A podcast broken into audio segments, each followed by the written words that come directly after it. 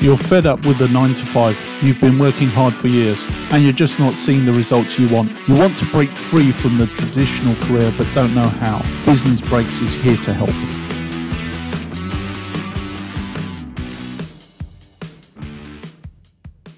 Today, I have a very special guest to interview, Osman Okumus. He is a business coach, energy healer, mindset coach at Beyond Seven Figures Mindset. He has a background in IT, but then decided to train in NLP and hypnosis. And he helps those with ambition succeed without delay or fear or mental fog by using his rapid transformational therapy. And with this, he helps clients become happier, smarter, and also doubling their investment with him.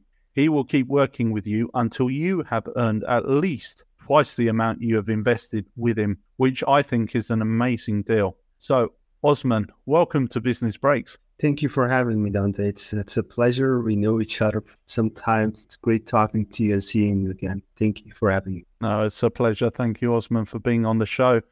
And uh, so, for those of my listeners who might not know you, can you tell us a little bit about yourself? What made you decide to start your career in IT initially before deciding that you wanted to be that mindset coach? Well, actually, I was doing uh, an, uh, hypnosis and energy work when I was 16 years old. I got trained by a lady from South uh, from America, South America, and I knew I wanted to do something with neurology, human psychology. But back in those days, you had only three options where I lived. The one was accountancy, uh, farm, or IT. But it wasn't like full fledged IT as we know today. It was uh, beginning of networking, floppy disk, that kind of area. And my brother was studying IT, and he said to me, "Listen, I know you don't like farm. I know you don't like numbers, I'm already studying IT, so join me if you need help. I can help you. Mm-hmm. It was uh, I kind of was like driven into it. I started out as network engineer. I soon realized uh, that I was looking more unconventional ways, like hacking a network. Mm. I was trying to peel things apart, look at perspective, different perspectives. I finished that school. I got a network engineering degree, and then I moved on to IT and business. I realized that networkers, programmers, are people who are like I don't want to say locked in a room, but they're really put. You're in a room mm-hmm. and you have to do what do, and there's little contact with other people unless something is broken. Mm-hmm. I didn't like that aspect, so then I studied business and I, IT to do project management to translate the customer CEOs higher management needs to the IT team. Mm. I liked it. Then I got then my interest in cybersecurity sparked again. So I did I leaned towards specialization in cybersecurity, but I knew I didn't want to do deep level analyzing or programming. I didn't want to do that. I still wanted to be in the people part. So I became the uh, cybersecurity consultant that was selling, building, proposing solutions to customers with one of the big four accountant firms. And the last firm that I worked was a French international company, uh, Saint Gobain. They're like in almost in everything.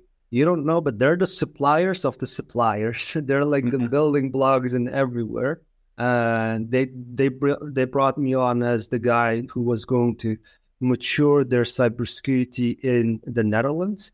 That's how I rolled into it, and that's uh, my last job.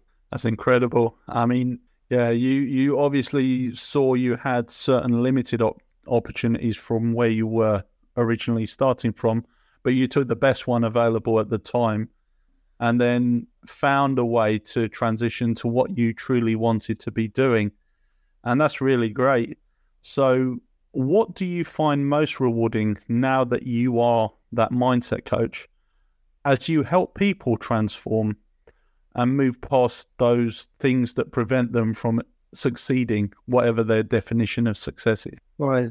So I want to. It, I made it sound like very easy that I was jumping. No, yeah, it wasn't simple to finish my uh, education because I have ADHD. I'm quickly distracted. I was interested in a lot of topics. I was doing a lot of side studying, and that got me sidetracked. I had to do uh, six months extra with network engineer. I had to do a year, a one year extra with uh, business and IT network, mm-hmm. uh, business IT, cybersecurity, and even in office. So this for the people who are working at whatever level they're working at, right? I came in as cybersecurity consultant at Deloitte, and what happened was I finished a project in six months. The person that they hired as project manager told me, Osman, no worries. This is a project for uh, for 18 months and you don't need to rush because this is at least six man team But he came in the second one. They hired hired me, and I had started. So I showed him what I already had, and he's like, "Wow, this is quite impressive. I'm going to give you more resources on the cybersecurity applications, and the technological part." When he came in, I felt like insecure. I was like, "Well, this guy knows a lot. What am I going to tell him?" Right? Mm-hmm, mm-hmm. I uh, I finished the project, whole project within four and a half months. My uh, partner manager, he was like, What is this? He literally said this. If I put a monkey behind the keyboard, he could probably type the same thing up that you. so my my yeah. everything crushed. But then the person who knew, he said to me, "Did you sleep?" I'm like, "What do you mean?" He's like, "Did you really sleep in the last four half months?" I'm like, Mm. Yeah. Why? He goes like, at my last company in UK, we were six man. We spent at least 18 months to do what you just did. And we weren't even fully finished it. Mm. So I was like mm-hmm. torn between two opinions. Uh, I'm sharing the struggles so people can relate that please understand that sometimes your skills is very good, but because you're doubting yourself, you're holding yourself back. We're going to talk more about it, I guess. Yeah, and absolutely, because that's that's a key really about mindset and people having those limiting self beliefs and what they think they are worth and what they think they can achieve from that. And I guess imposter syndrome, which I think is probably what it sounds like you were experiencing at that time uh, in your career, was a was a big challenge. And uh, uh, what what did you think was one of those?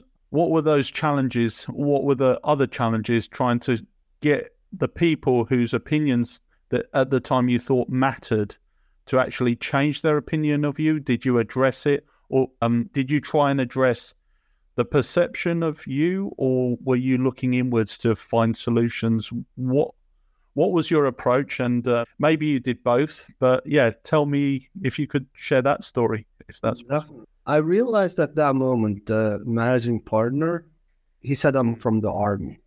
It was very mm. strict, uh, and he had a perception uh, that everyone around him had to be an A player and they could no, be no mistakes. And he said, as a consultant, you should exactly know what you needed to do. So, in his own wording, my job that I did was not sufficient but the actual guy that should be going and executing it was like, dude, you thought really of everything from hiring, certification, which software, what setting, all that. He said, You thought of all of this? That's really matters. So I was like, The expert is saying this matters. The guy who's managing it says this is not. In my mind, I agreed that what I do will not satisfy the man- managing partner, and I choose to leave the company. Mm. I was like, you know, this is going to be a relation. If I stay in this company, that person is there for years to come because you don't easily get the title managing. So I was like, you know what? It was fun. I'm leaving. Sometimes you really have to uh, look at it as realistically as you can. Okay, what did I do wrong? And what is it? Okay, I did something wrong. I did not write it appealing to the manager. I write it appealing to the whole layer system, to the people in mm-hmm. HR. And yeah, so it doesn't he doesn't like it, but it doesn't mean that the work and the quality is bad. I just left and I said, you know, my work is good. I'm just going to go where where. And this is a very big thing at work, and uh, I hope you don't mind me sharing my story, but I can completely relate. I left my previous company because the manager I was working for at the time kept giving me the lowest scores, despite the fact that my work, I was trying my hardest all the time but it was just the perception that I came across as being weak in meetings and that I was giving too many concessions. But at the same time, I was delivering results not in the prettiest way in some meetings. Some of it was presentation, and then some of it was the um, perception that his view of soft skills was that actually they're not soft, and you have to almost um, dominate your peers and your colleagues. Whereas my style is more collaborative um, I don't throw people under the bus in meetings and I don't attack. And sometimes when I'm getting attacked, I will deflect. Just check the facts because a lot of the time it's almost like people will throw curveballs in meetings and you don't want to escalate tension. So I'll diffuse the situation, go back, check the facts, and then come back to them outside of the meeting to actually have a conversation as adults. Uh, but at the same time, you are in meetings, uh, especially st- senior stakeholder meetings, and that's perceived as weak by certain people.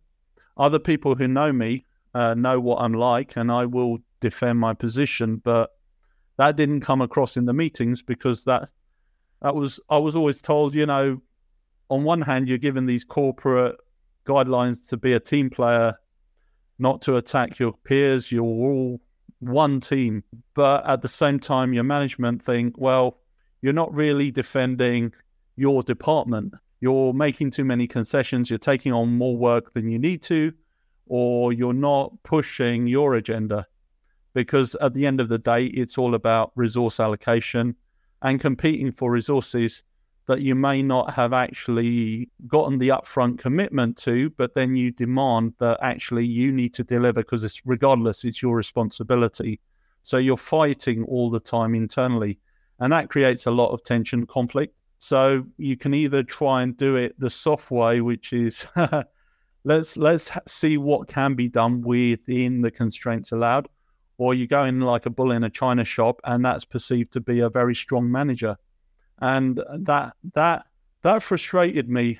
And it was funny because when I left, um, I was even though I wasn't valued in the performance reviews at the time when I was a permanent employee. As soon as I handed in my notice, manager was shocked, and because I didn't care so much, I was more driven to actually just get my objectives done, tidy up my CV, and then just drive through what I needed to drive through. And ironically, he gave me a very high performance review, knowing that I was leaving. So it was kind of a strange situation where I knew I was taking short term actions to achieve results because I knew I wasn't going to be there for the long term. So I just wanted to brush up my CV with a whole load of achievements. I had other achievements, but they had taken more of a sustainable approach. Right. Whereas here, I felt like I was just dressing up my CV and I achieved what I needed to. But I knew six months down the line, after I'd left, they would need to go back and fix certain things because we took shortcuts to achieve the result and also drive drive obligations on other departments. So it's it's a very tricky one when you're in when you're part of a small team that you necess- you might lead but then you also have to work with a lot within a larger ecosystem and be more of a team player.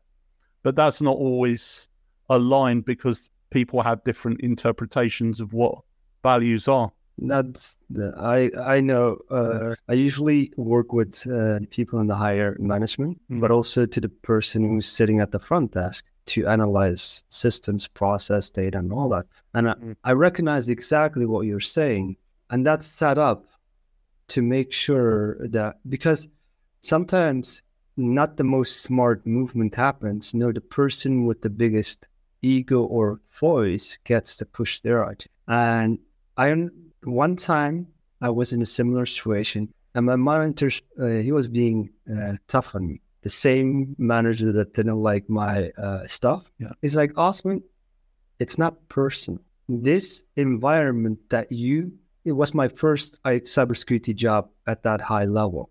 And he said, I want to prepare you for the onslaught that will you that will happen in your life at this level, day in, day out.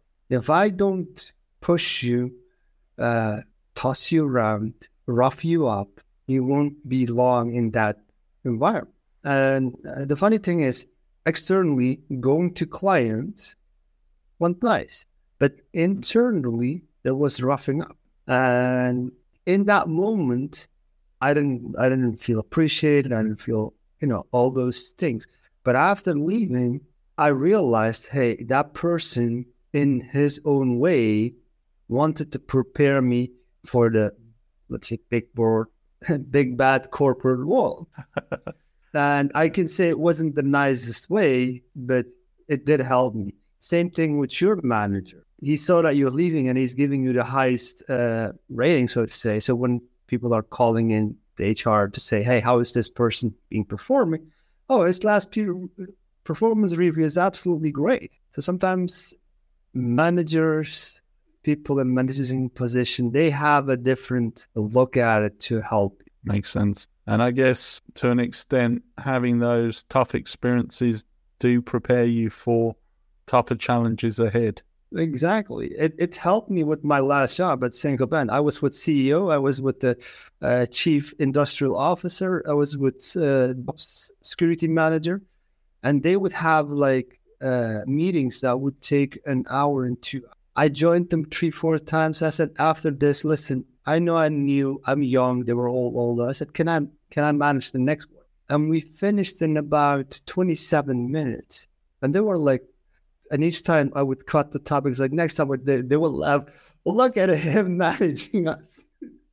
I reduced that to, to half hour, which they like. Mm. So if I didn't stand my ground and just sit around, it wouldn't happen. But when they saw me stand up and take control of the meeting and suggest from my perspective as expertise, they appreciate it. So mm-hmm. I think in your experience now, the experience that you had, you know what you don't like, but sometimes we need as a person to change our uh, personality because you're now uh, you and a lot of people they want certain position they want to grow and become more of a public speaker and for that you really need to have yep.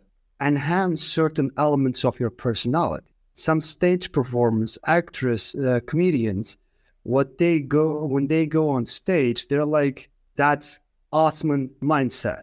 This is Osman chill. They they they always have like a healthy version of schizophrenia where they have a different personality, where there are certain aspects that are enhanced.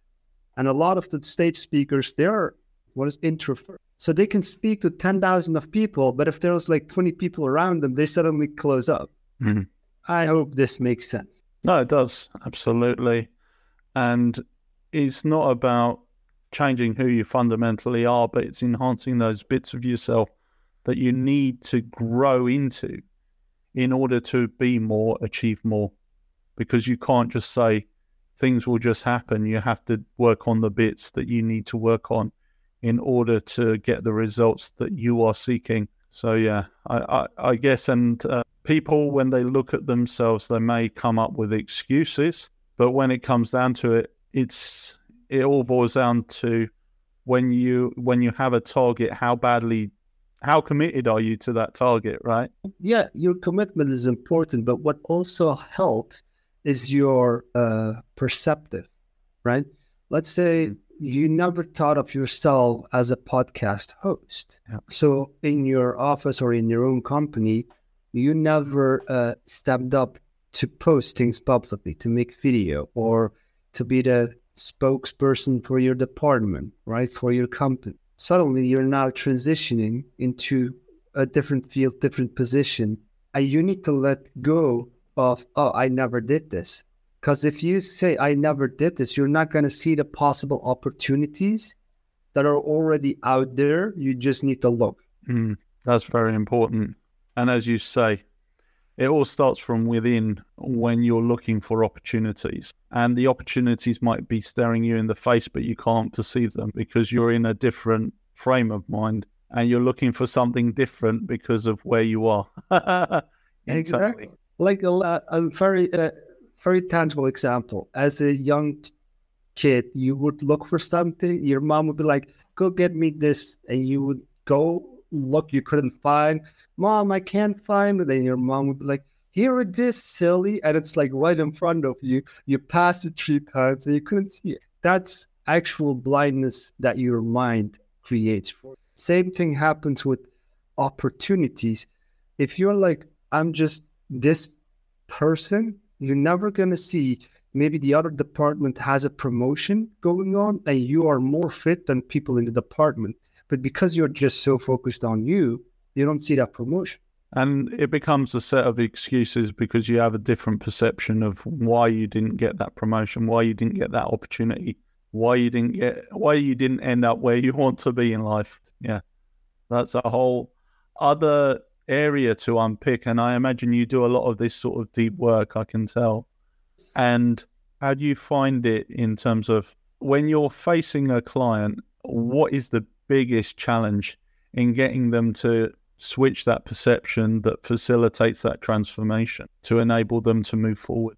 So what I do is I have uh, over years I read a lot of material from other coaches, mindset coaches, healers, spiritual mm. people, even various religions. So when I say I developed my own system, please understand it's copied, it's edited of all the other wonderful systems. But I use mm. the three C approach: clarity, confidence, and continuity. Clarity is because where you are now and where you want to be has a different level of clarity.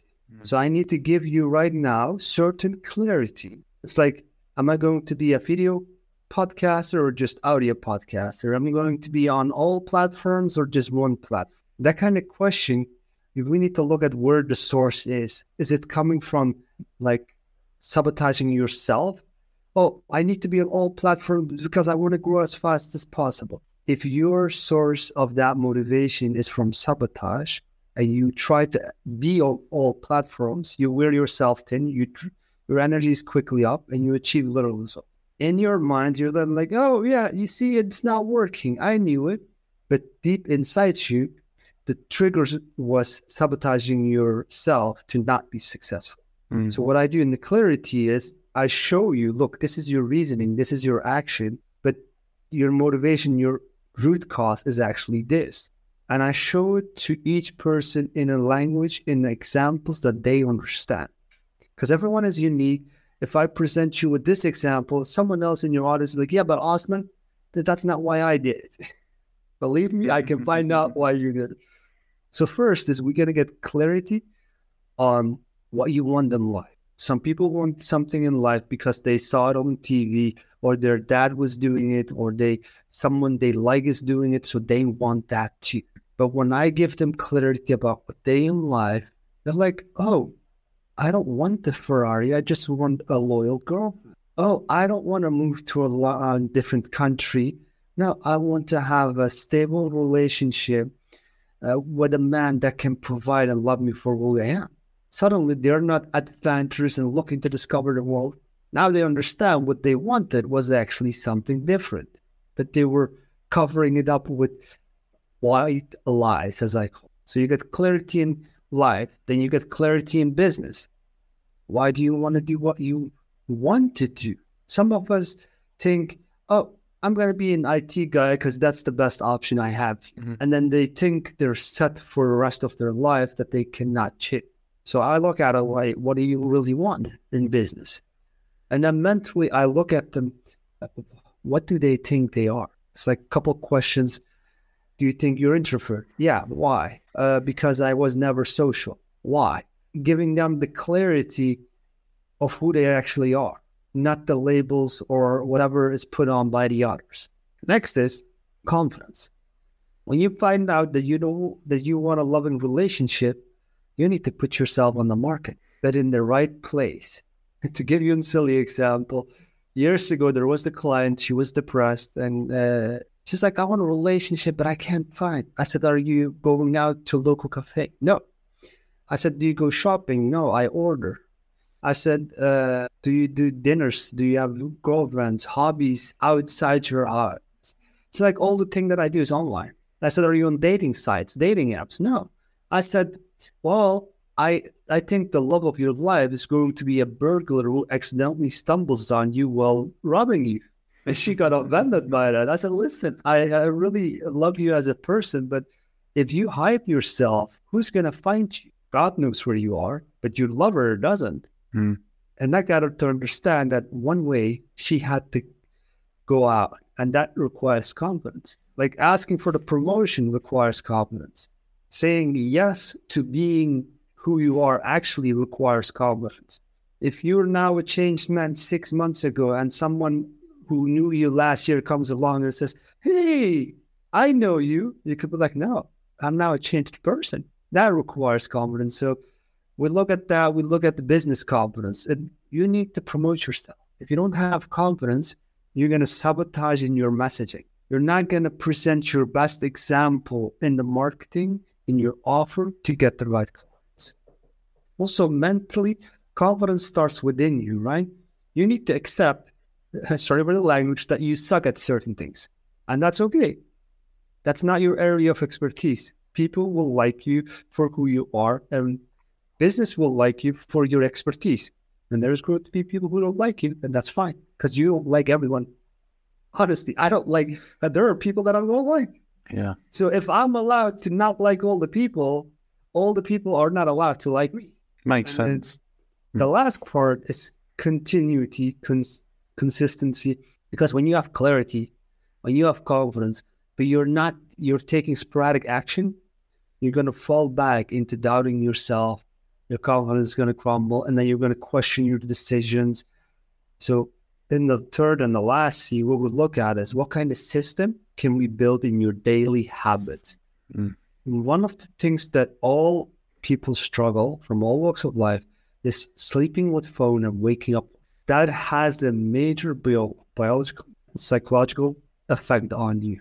They did a research that with CEOs, they had a control group, they had test group, so a control group, they would wake up and grab their phone, and 15 minutes later they will give blood work. And they had a control room, uh, control in the other group, they would only grab their phone after half hour of waking up. The group Mm. that grabbed their phone as soon as they wake up and 15 minutes gave their blood, they had the same level of stress hormones as they did before the night of sleep, high stress.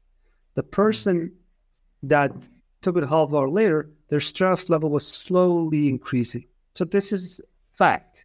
It's not woo. This is not, oh, I think I don't know. This has been done with blood work. So just by removing your phone from your sleep schedule helps you tremendously. So there are things that we look in that system to build a system that makes sense for you at where you some people are motivated and excited oh i'm going to wake up at 5 a.m because that's what all successful people do and then they push themselves they wake up at 5 a.m they're like "Ugh, what am i supposed to do what do successful people they didn't have a plan they didn't think it through or they thought it through and they're like okay wake up gym come back work they suddenly built this uh, rigid system for them they maybe do it for a couple of days and then crash. So we're building a system that makes sense for you. And if that's you, uh, if that's what you want, we're gonna not realize in day one. We're gonna realize that maybe in month two, we're slowly building you there, so it becomes a habit. Mm. That's the whole system. And I'm gonna tie it up so it makes sense. When you have a healthy sleep schedule, you wake up energized. You don't have mental fog. You can. Your mind is able to rest and process information. If you don't sleep well, your mind is not able to flush the hormones that need to be flushed so you can have a healthy brain. Now, if you have a healthy brain, you're energized and you have clarity, you can now see more opportunities. Your body language is not slurred, you're standing up because you feel good, you slept well. It gives you more confidence just with your body posture. You have clarity, you have good energy, you have confidence, so now, when you see an opportunity, you can jump on that opportunity. Or still, uh, let's say you don't see an opportunity, it's just everyday work.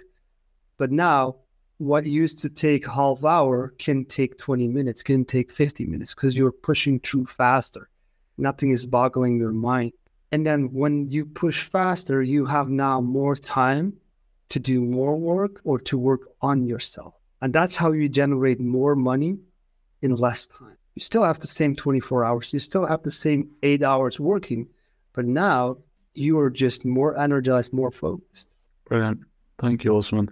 And yeah, you need to think holistically in terms of that system in order to set yourself up for the best possible chance of success and be realistic about where you are versus where you need to be. If it's a bigger jump, you need to allow more time to build it up to get to the stage where you are the person who can achieve that level of exactly. performance you need. Yeah. Just and um, you know, I can see seriously when you talk, it's not as you say, the, there's certain elements of, uh, shall we say, mindset and esoteric thinking that people would all, you know, especially coming from a corporate background, would dismiss as woo woo. You mentioned that term yourself, but they are there. There's a lot that is grounded in wisdom. It's based in science. I also yeah. look in researches. Like one example, people don't take their sleep serious, but NASA did an mm. back in the 90s. They did a research and how can we get our get our astronauts to sleep in a most optimized way where they're healthy, thinking clearly, but sleeping as minimum as possible. So they uh, did a research. They asked people. They got people got paid for it, and each person, like each group, was given a specific schedule of sleeping, and they were tracked, blood measured, heart rate, and stuff like that. And what they realized is that if you don't have at least two REM sleeps, your mind is not able to flush out the chemicals in your brain, the hormones, so it can clean itself. If that happens for for a long time, it can cause Alzheimer in early stages of your life. If you don't sleep uh, in a healthy way for let's say more than a month, three months, you're easily prone to uh, forgetting to missing uh, to messing up facts. To say oh yeah i had this lunch but you didn't had that lunch or you think you did something but you didn't do it. So they did the whole research and said at least you have you need to sleep four hours four hours and then have at least two 30 minutes nap. And optimally there would be four 30 minutes of nap. Mm. so it would be in total six hours sleep but you will the naps could be divided every two hour every maximum three hours so this whole when I tell people, it's most of the knowledge that I share is based on science, and then if the person across me is interested in the energetical part, that's where I share that too. Every color has its frequency, so it gets into the energy world. But when you look at the psychology of colors, black is color of authority. When you're wearing black shirt or black pants, it makes you thinner and tall. Mm. When you wear blue, people, uh, light blue, people perceive you as an open person. Mm. Ladies, it, the reason red, red lipstick sells the most is because red attracts our attention the most. Why is not purple? I mean, purple stands out too. Why are they not wearing purple, right? There is psychology studies done on how color affects us. So I can even tie that back to science to prove that, hey, you might think this is woo woo, but science has done this research and proves it. Mm. And yeah, there is a lot of uh, wi- wisdom, mysticism, uh, and science. And you're right. It's there's there's there's well reasoned studies that have proven that a lot of historical wisdom is is backed by yeah facts and behaviors that are inherent in all of us as humans, human organisms. And I guess it's it's through generations of storytelling, passing down ancient wisdom into where we are today. Some cultures lose that communication because they die out or they're assimilated into other cultures. But I'm sure I'm sure there's still that kernel of truth in a lot of things just as well as embellishment as as it were. But uh, I think that is a very interesting topic. And uh, in terms of how you work with people, what do you find are critical keys to success when you find people who experience psychological blockers that prevent them from stepping up to the next level with whatever they want to achieve in their business or in their personal life. What helps is when they're upfront, honest, mm. and I really mean honesty uh, is important because mm. I have 16 years experience. When somebody is lying to me, because of that experience, I can see. And some of my clients, I'm like, hey, listen, this is going on with you. And they're like, no, absolutely not. You don't know me. And then three weeks later, they're like, ah, this is going on with me. I'm like, remember three weeks ago I told you? And they're like, yeah, yeah, can we skip? yeah. When you're open, it allows us to go deeper within your mindset and to find reasons and to let go of those reasons. But when you hmm. when you are trying to uh, you know armor up, I can't help you as much as I can. But when you're also not truthful, you're lying to yourself. You're you're preventing yourself from growing, not me. Mm.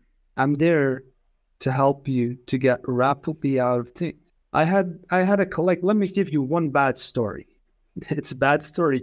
So I worked with a client for a one month. In that month, she's like, "Awesome, you're amazing. We achieved more in one month than I couldn't. We couldn't achieve in two to three years." Mm. I'm like, oh, okay, that's nice. In month two, she kept comparing herself to my other clients. And I said, stop. Like, there is no reason for you to compare. It's your journey. You're going through. But no, she insisted on comparing and wouldn't allow me to help her with that. So in month two and three, progress was like snail. It was really like snail. Because she kept comparing to a friend that she knew, which also was my client. Mm. His name is Greg. So Greg was able to get his negative thinking to stop in four weeks. And in week five, he was to get his neutral thinking. And she wanted to achieve the same thing. I said, listen, you're not Greg. You're not his mind. You're your own person. And she kept focusing on that. So we mm. rapidly grew, but because she kept comparing herself, we couldn't grow after. And I want to be, I am open and honest about this. What matters is that you make be open to change be open to change in a way that benefits you not in a way that you specifically want. Because in your current situation you don't know what's best for you. When we clear up all the negative thinking all the clouding in your mind and emotions you're going to look at things differently. If i have awesome. a handful of mud and i'm like hey you want this? You're like no. What do i need to do with this mud? Were you crazy but then I put water on it, and there is this diamond shining in the middle of it. I said, "Do you want it?" You're like, "Yeah." I'm like, "No, you're not getting it." Yeah. so, same analogy. Right now, you have mud, and you are rejecting yourself, but you don't know what's inside. And inside is a very beautiful thing going. That's a beautiful analogy. Thanks, Osman, for sharing that. And yeah, it's um, everyone has potential that's untapped, unmet, just needs to be focused in the way that suits them best, given their needs, uh, given their um, their inherent strengths and traits. But yeah, trying to model on something someone else is is a surefire way to failure. And yeah, it's it's hard when people don't listen because for whatever reason they can't get over that mm. comparison if they see someone else doing better than them and they feel like they're missing out and they should change what's working for them and try and replicate what's working for someone else, which is always going to be very limited at best. And painful for them. Living someone else's life when you should be trying to live your best life. well said. Exactly. Yeah. And uh, in terms of your your your career as a coach, uh, what do you find is a common myth about coaching and in terms of as a field of expertise? Because it's it's something that a lot of successful people have as a resource, but not everyone would necessarily want to commit to it because they may not see the benefit of coaching. Does that do you find that? So I'm a business consultant, I'm a mindset coach. I'm a mentor. I'm getting, I'm the person that kicks your ass, um, but I'm also the person that supports you to get up when you need to. And mm. a lot of my clients, they're like, I tried hypnosis before, I tried mindset, it didn't work. people when you talk about mindset, they have they have this perception wrong, and it's wrong because the way they have the market is presenting mindset to them. It's not always it's not applicable to everyone, but it also doesn't serve everyone. Like Nike has just do it. Don't think about it. Push your feelings aside and just do it. If everyone could do that, then we didn't need mindset coaches. We wouldn't be suffering. We would have our goals achieved. But it's not working. We've got uh, people who are pushing the agenda of uh, attraction, law of one, law of attraction. And for some people, they're really successful. They they get tuned in and it's work for them. And the great majority that's trying is not working. You get the affirmation going. They're like, yeah, just listen to your affirmation, say your affirmation, it will work.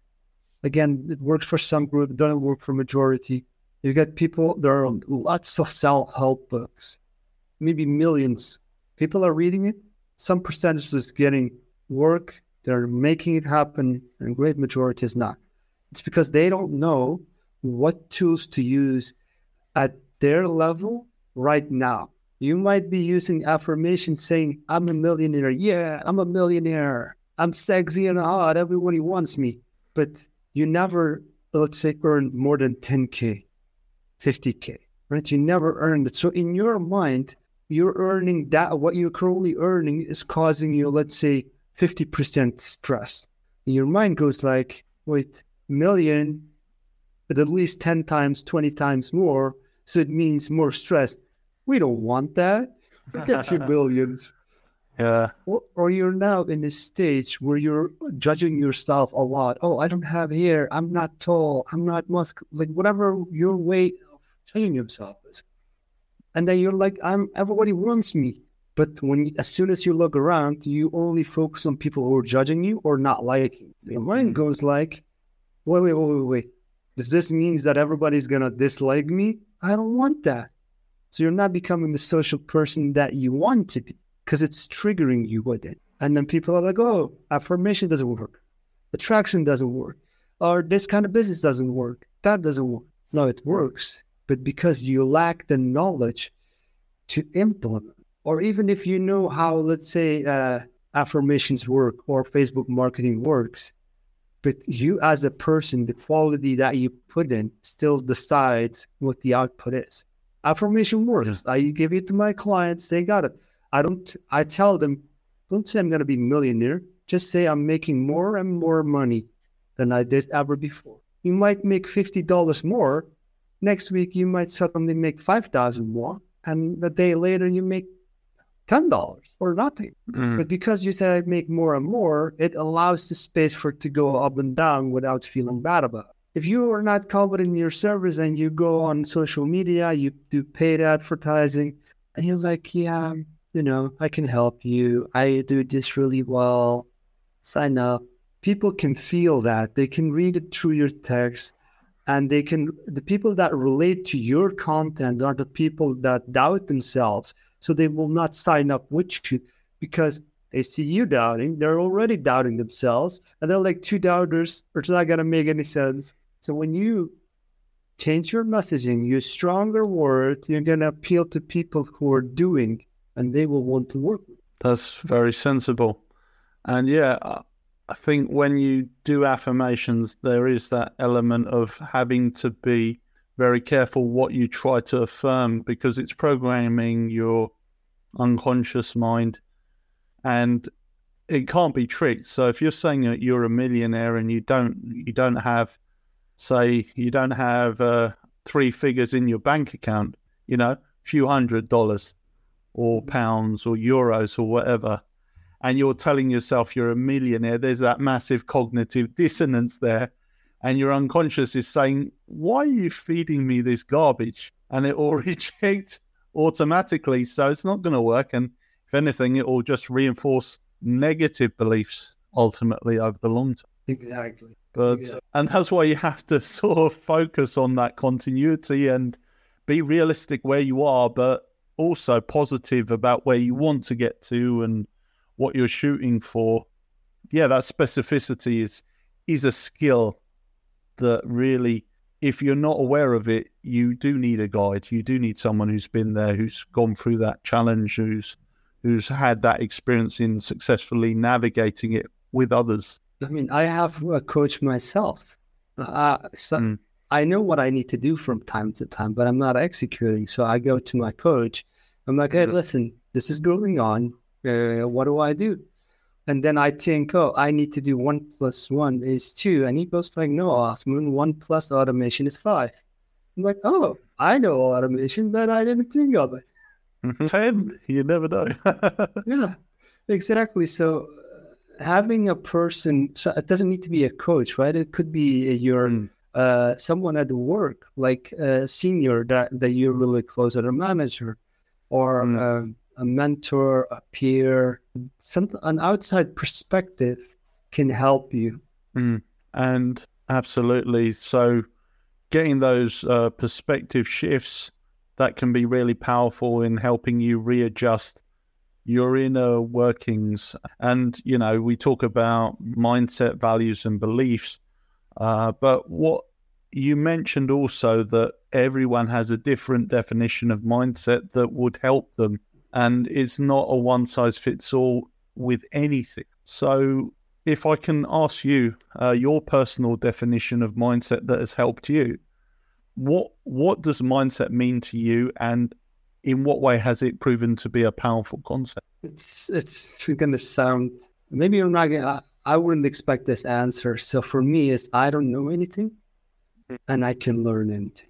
That's that's my mindset because the more you learn, uh, the less the less you feel like I don't know. It's like first you're in the pool in the backyard, then you go to a lake, and then you go to a river, and then you go to a bigger like, and then you're in the ocean. And you're like, that's how I look at it. How do you look at it? I'm curious. What's your definition? Oh, so mindset for me is my state of mind, and that can be fluid given a situation or a context. And sometimes I find it's it's almost like perspective shifts. Hmm. And I find I'm most effective almost when, especially in challenging situations, if I can discipline myself to mentally step back from the situation and analyze it objectively. Almost like I'm kind of stepping outside of myself and thinking, what do I need to do in this present moment to actually to actually effectively address what I need to address and achieve what I need to achieve in terms of outcomes so for me, mindset is more about the emotional state management. Yes, that's important. So yeah, and probably for me, that is more around my my circumstances, my my experiences, and what's happened to have worked for me in the past, and continues to serve me in a certain way, but to a certain point as well, because I think probably there are times when that one size fits all approach, you become too dependent on it, and it has its drawbacks and limitations depending on the circumstances. It's like, yeah. And yeah, the old adage if uh, the only tool you have is a hammer, everything looks like a nail. yes.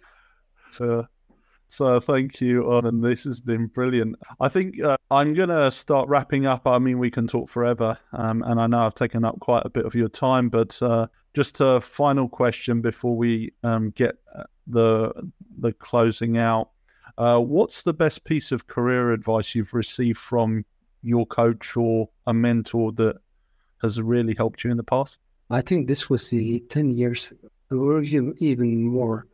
He said to me, Osman, you're lucky to be alive in this uh, time because you can now fail as quickly and as much as you want. There is always an opportunity somewhere. It's that your diploma, your certification, when you apply, sometimes people don't even look at it. They look at your attitude, they look at your preparation, they look at your you and how you conduct yourself. Because if you have, let's say, a university diploma and you are an engineer, you could become a manager But if you are not the manager material, they will pick someone with a lower degree but with more experience because that person has that quality. Was like, I didn't look at it that way. I thought I need to have my papers and then I can slap them and get in. Yeah, sorry.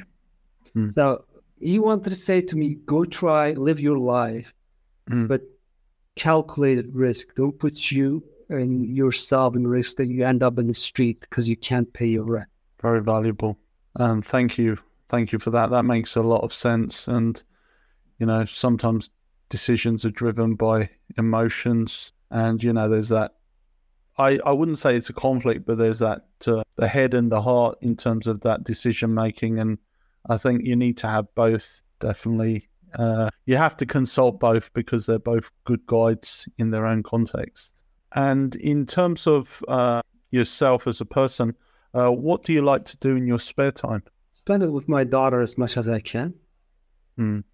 I spent already a lot of time with my family, but I realized she's really growing up fast. And I have, uh, I'm really grateful to God that I could do all of this, right? Mm so, uh, some people are not able to spend with their uh, child because they have to work, they have two jobs.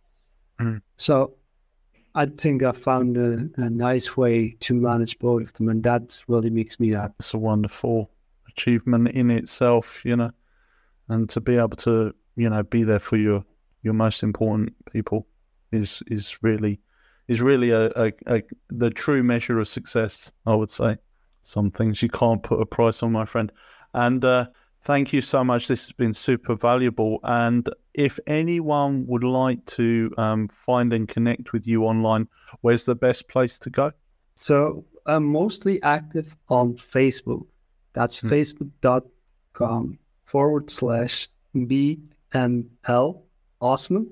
That's my profile. But you could also go to Breaking Mental Limits with a S com. That's the website. That's where you can see testimonials that I have. And I think I also have a contact page. That's where you can find me also. Thank you, Osman. I'll make sure those uh, links are in the show notes. Everyone, this has been Osman Okumus, and you've been listening to Business Breaks. Osman, thank you so much. Thank you for having me, Dante. This podcast shares experiences and insights gained from business, IT, and digital finance. Hosted by two leaders who have made the leap themselves, this show is dedicated to helping listeners think differently about their career aspirations.